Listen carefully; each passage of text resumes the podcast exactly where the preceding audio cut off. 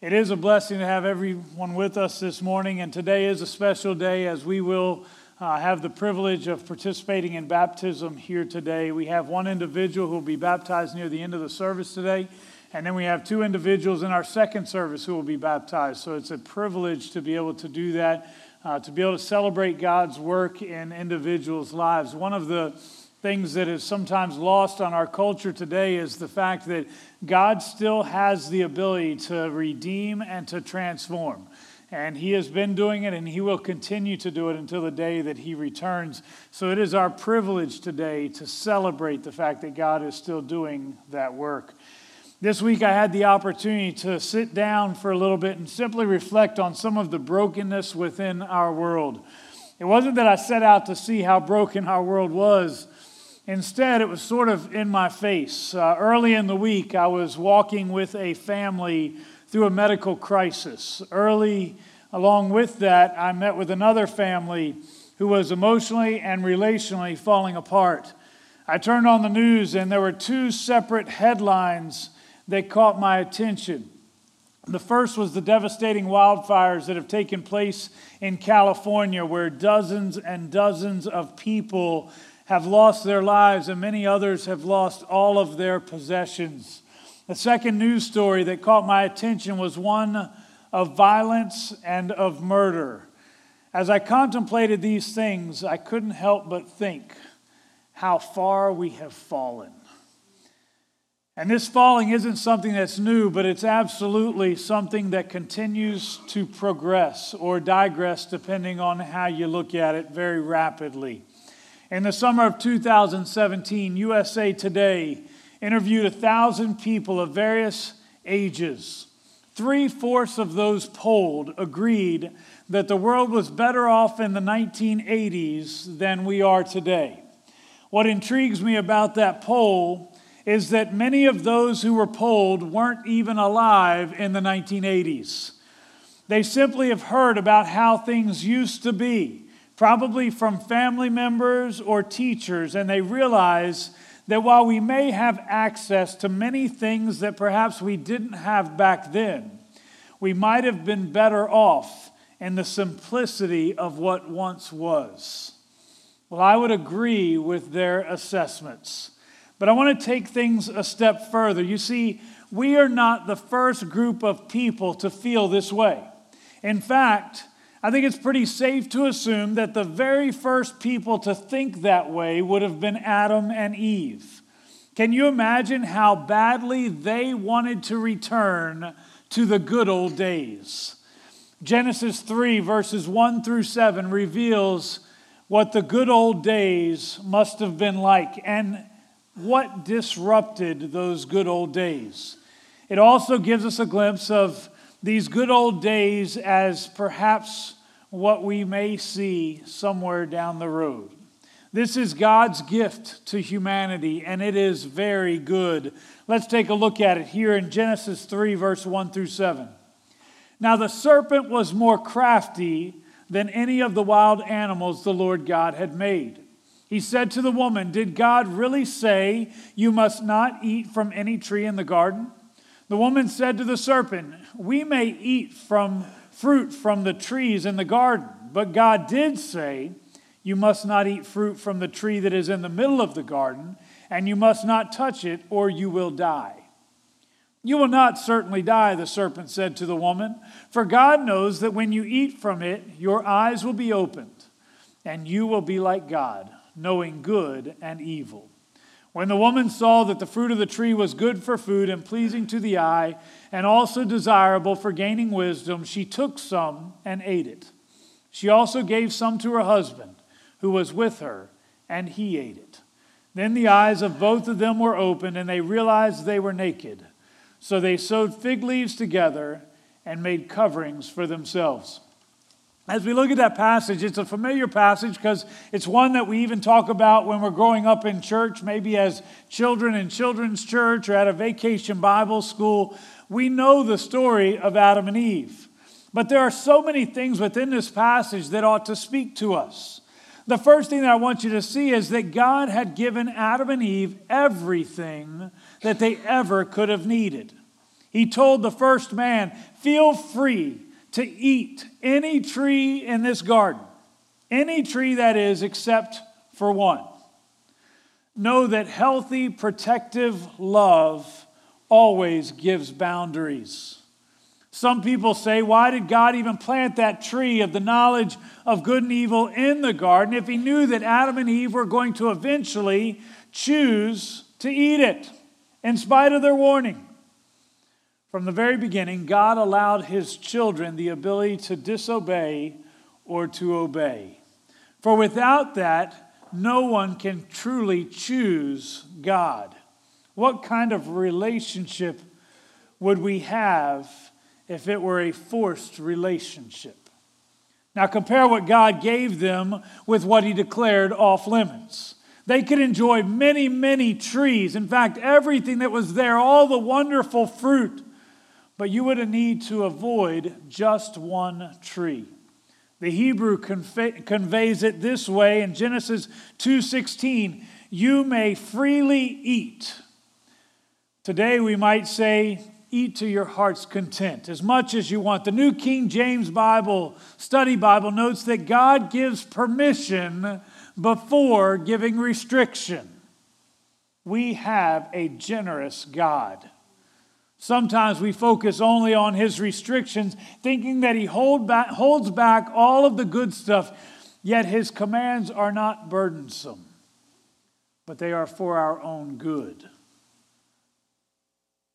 And we're like the children that sulk when our dad says we can't play in the road, even though we have a huge fenced in yard all around us. But God, there's so many things I can't do. Consider all the blessings that God gave this couple. Not only did they have a ton of food, they had productive work to take care of the garden, to tend to everything that was there. They had God's presence as He walked with them every day in the cool of the day, according to Genesis 3, verse 8. And they had all of this forever, as indicated by the presence of the tree of life. They had everything that they needed. They should have been nothing but grateful. The psalmist would later write in Psalm 84 11, For the Lord God is a sun and shield. The Lord bestows favor and honor, and no good thing does he withhold from those whose walk is blameless. Can you imagine being Adam and Eve, walking in paradise, never needing anything? How amazing must that have been? The Lord is their sun, He is their shield, He bestows favor and honor on them, withholding nothing good. Yet they were not content. I guess the idea was that there must be something better out there. I know it seems like we've got all we need here, but what if we're missing something? The irony is that everything that they sought, everything that they wanted, was already available to them. The serpent informs them that they will be like God if they will eat from this tree. But the truth is, they were already like God. I'm not saying that they were God, but think about this. As long as they were in this Garden of Eden, they would live forever. Only God Himself is eternal. For everything else has a beginning, but they had no end as long as they stayed there. They had access to all the knowledge you could ever want as God walked with them and talked with them in the garden. They didn't need to eat from some tree to be able to experience knowledge. All they had to do was to go and to ask God who walked there in their midst. But for some reason, there was this idea that perhaps there was something that they were missing, that maybe if they had it, they would be better off. What God had given them was very good already. Yet they believed the lie that what they had was not good enough. Moving back to our time period, Adam and Eve would not be the last ones to make this mistake. In fact, we live in a culture that is constantly trying to improve on what we already have. And certainly there are some things that we are grateful that we have today that previous generations didn't have access to. I think of medical technologies. There are individuals who will go through various sicknesses or injuries, and our first concern is are they going to make it? But to doctors and nurses, they think we do this all the time. We've got equipment that previous generations didn't have. We have abilities, we have medicines, we have all of these great things that were previously unavailable. Obviously, we are grateful that we have those things. I think of, and maybe this is just me being a little selfish, selfish, I think of things like air conditioning. I see some of y'all fanning yourselves, but I tell you what, if it wasn't, if there wasn't a heater, you would have known that it was cold today. I think we used to have those big, uh, big units that would set inside of a church, and everybody would try to gather in as close as they could to the heater when the pastor stood up to preach.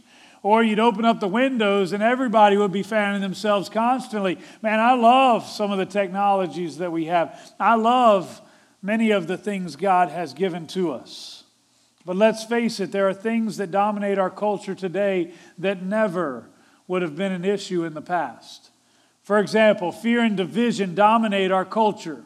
I don't know if it's just an ignorance is bliss kind of thing, but maybe we were better off not knowing what other people were doing and what they were thinking.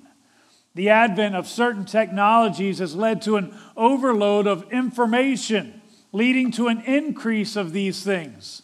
Our culture has become so polarized, people feel empowered to fight with one another. And instead of loving one another, we feel the need to stand up to one another on everything. And God forbid that somebody thinks something different than you or me. We will need to set them straight. Even sin and immorality have taken a more prominent role. It shouldn't surprise anyone that sin is ever increasing within our society.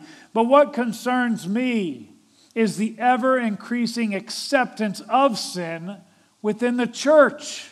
I'm not talking about out there, I'm talking about in here. 2 Timothy 4, verse 3 through 4, warns us about this. It says, For the time will come when people will not put up with sound doctrine. Instead, to suit their own desires, they will gather around them a great number of teachers to say what their itching ears want to hear. They will turn their ears away from the truth and turn aside to myths. And the saddest part of this is this is happening right before our eyes. It's not, not hard to find someone who will say what our itching ears want to hear. And unfortunately, for the most part, the body of Christ remains silent when they see it. We don't want to offend anybody, so we'll just keep quiet. Or perhaps we just don't realize that what's being said is not truly based on Scripture because it sounds good and it sounds like it fits our culture. Whatever the reason, the church for far too long has remained silent. Well, the point is that this idea that things weren't good enough has carried great consequences. With Adam and Eve, it obviously carried great consequences, but it does as well for us. The world seems intent on self destruction, and we're doing a pretty good job of it. And I echo the thoughts that Adam and Eve must have had when I say good grief. Now, anytime I hear that phrase, my mind goes back to Charlie Brown. I remember as a kid reading Charlie Brown and watching the cartoons and all of that. And it's that time of year. I was looking at a list of all the Christmas programs coming up and all the specials, and Charlie Brown shows up there over and over and over again. Charlie Brown would say good grief about everything. What was he thinking? And what were we thinking? In the case of Adam and Eve, they felt the consequence of their action almost immediately. They felt shame over their nakedness. They felt guilt over their sin, even hiding from God. They felt regret as they were punished by God. Genesis 3 16 to 19 records God's judgment against them. It's basically the sentencing portion of their trial but it would get worse. It wasn't just that they would be removed from paradise, that they would no longer have access to all that they had there in the garden. Once they left this paradise where sin and shame and guilt and regret had never previously existed, they discovered a new depth of sorrow and regret. Genesis 4 tells the story of the first murder among humanity. It was one of Adam and Eve's sons who killed another son. Can you imagine the heartbreak that they felt? Not only were they devastated by the actions of this one son over another, but they also had to feel some kind of blame. I mean, if, if they had just been content with what they had, this never would have happened. You think they ever thought to themselves, I wish we could just go back to the good old days. I wish we could go back to before sin and sorrow and death entered our world. Instead, they sat in their grief. Well, maybe you think this is a depressing message, and I will tell you that if I stopped here, it probably would be. But what if I also told you that there is a way to go back to the way things used to be. Would you be interested? What if the same joy and peace and blessing which Adam experienced prior to the fall were available to you? I want you to know that it is. We can know God's joy, peace, and blessing once more. In fact, there's an interesting parallel where the Bible begins and where it ends. It obviously begins in the Garden of Eden with the tree of life feeding and sustaining all of mankind. But by the time we come around to the book of Revelation, we see that we have returned to the garden. And Revelation 22 describes the beauty of this garden, noting the presence of the tree of life. It would seem that God's intention is to bring us back to the good old days. All the way from the very beginning, there was this plan that we would be able to walk and talk with God, to live forever. And here at the end, in Revelation 22, specifically in verse 2, it identifies the presence of once again the tree of life. It's important for us to know that there is only one way back to the good old days.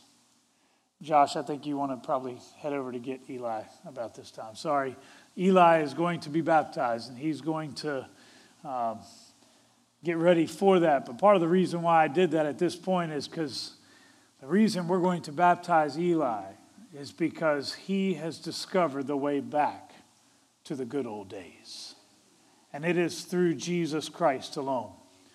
Romans 3:23 says the wages of sin is death. The human condition is 100% fatal. You will die unless the Lord comes back soon. And yet early on God promised a solution. In Genesis chapter 3, just beyond our passage today, in verse 15, God promises one to come, an offspring of Adam and Eve, and that one is Jesus Christ. Jesus reverses the curse of sin and death. Let me close with a question that God asked Adam and Eve after they had sinned and hidden from God Where are you? Course, God knew where they were in that moment. They were hiding because they had recognized that they were naked and they heard the voice of God. And He cries out to them, Where are you? But He also asks that question of us. And the purpose is to get us to understand where we are. Where are you with God's plan to pay for your sin? You see, Christ came as a sacrifice. The wages of sin is death. Christ said, I will pay the price for your sin. I will die so that you don't have to. But here's the deal now all you've got to do is respond to that grace. And as you respond to that grace, the Holy Spirit comes to dwell in you, and you become a recipient of the promise of eternal life you also have the opportunity to be transformed, not just then, but even now. What an incredible privilege that is for us, an honor for us to be redeemed in this life so that we can walk in victory. We don't have to be enslaved by sin and death, but rather we, we can have that same peace and joy even now that Adam and Eve once experienced. You see, I told you that the Holy Spirit will come and dwell in you. And one of the things that made Eden such a beautiful place was the fact that God came and He would walk and talk with them in the cool of the day. Well, now what God has done is He has made it possible for His Holy Spirit to dwell in you all the time. What an incredible privilege that is for us. We can experience what God offered to Adam and Eve once again. But it cannot happen if we remain in the sin that once so easily entangled us. We must choose whether we will respond to His grace or we will continue down the path that will lead to disappointment, to regret, and to shame, and eventually to death. Maybe you think to yourself, I got plenty of time, I'm good. We're about to do a baptism for a, a little boy who is very young still. In fact, looking around the room, he is going to be the youngest one in this room. Maybe. Here's the point it would seem that he's got a lot of time to worry about all this stuff, but nobody is guaranteed tomorrow. We're not even guaranteed the rest of today. My goal is not to scare you into a moment of repentance, but for you to realize that at any moment God could choose to come home or to call us home. And when that time comes, we must be ready. This is very much about the pursuit of happiness. That has been the theme for this month as we have been working through this series. I'm going to tell you, you will never experience true happiness and contentment without first finding Christ in your life. If you want that, it is available to you. I'm asking you to bow your heads and close your eyes with me. Father, as we come before you, Lord, we are grateful for the salvation that has come to us. We're grateful for your forgiveness. We're grateful for the peace and the joy and all of the blessing that you offer to us. Lord, I pray that you would help us to seek you with all that we have and all that we are. With every eye closed, every head bowed, I just want to ask right now maybe there's someone in here today who does not have a right relationship with Jesus Christ. And maybe today you realize the need for surrender. You've been looking for happiness, you've been looking for peace, and you simply cannot find it. Only Jesus Christ can bring that. If that's you, would you just raise your hand? I want to be able to pray specifically for you. I'm not going to embarrass you, but I want to give you that opportunity. Thank you.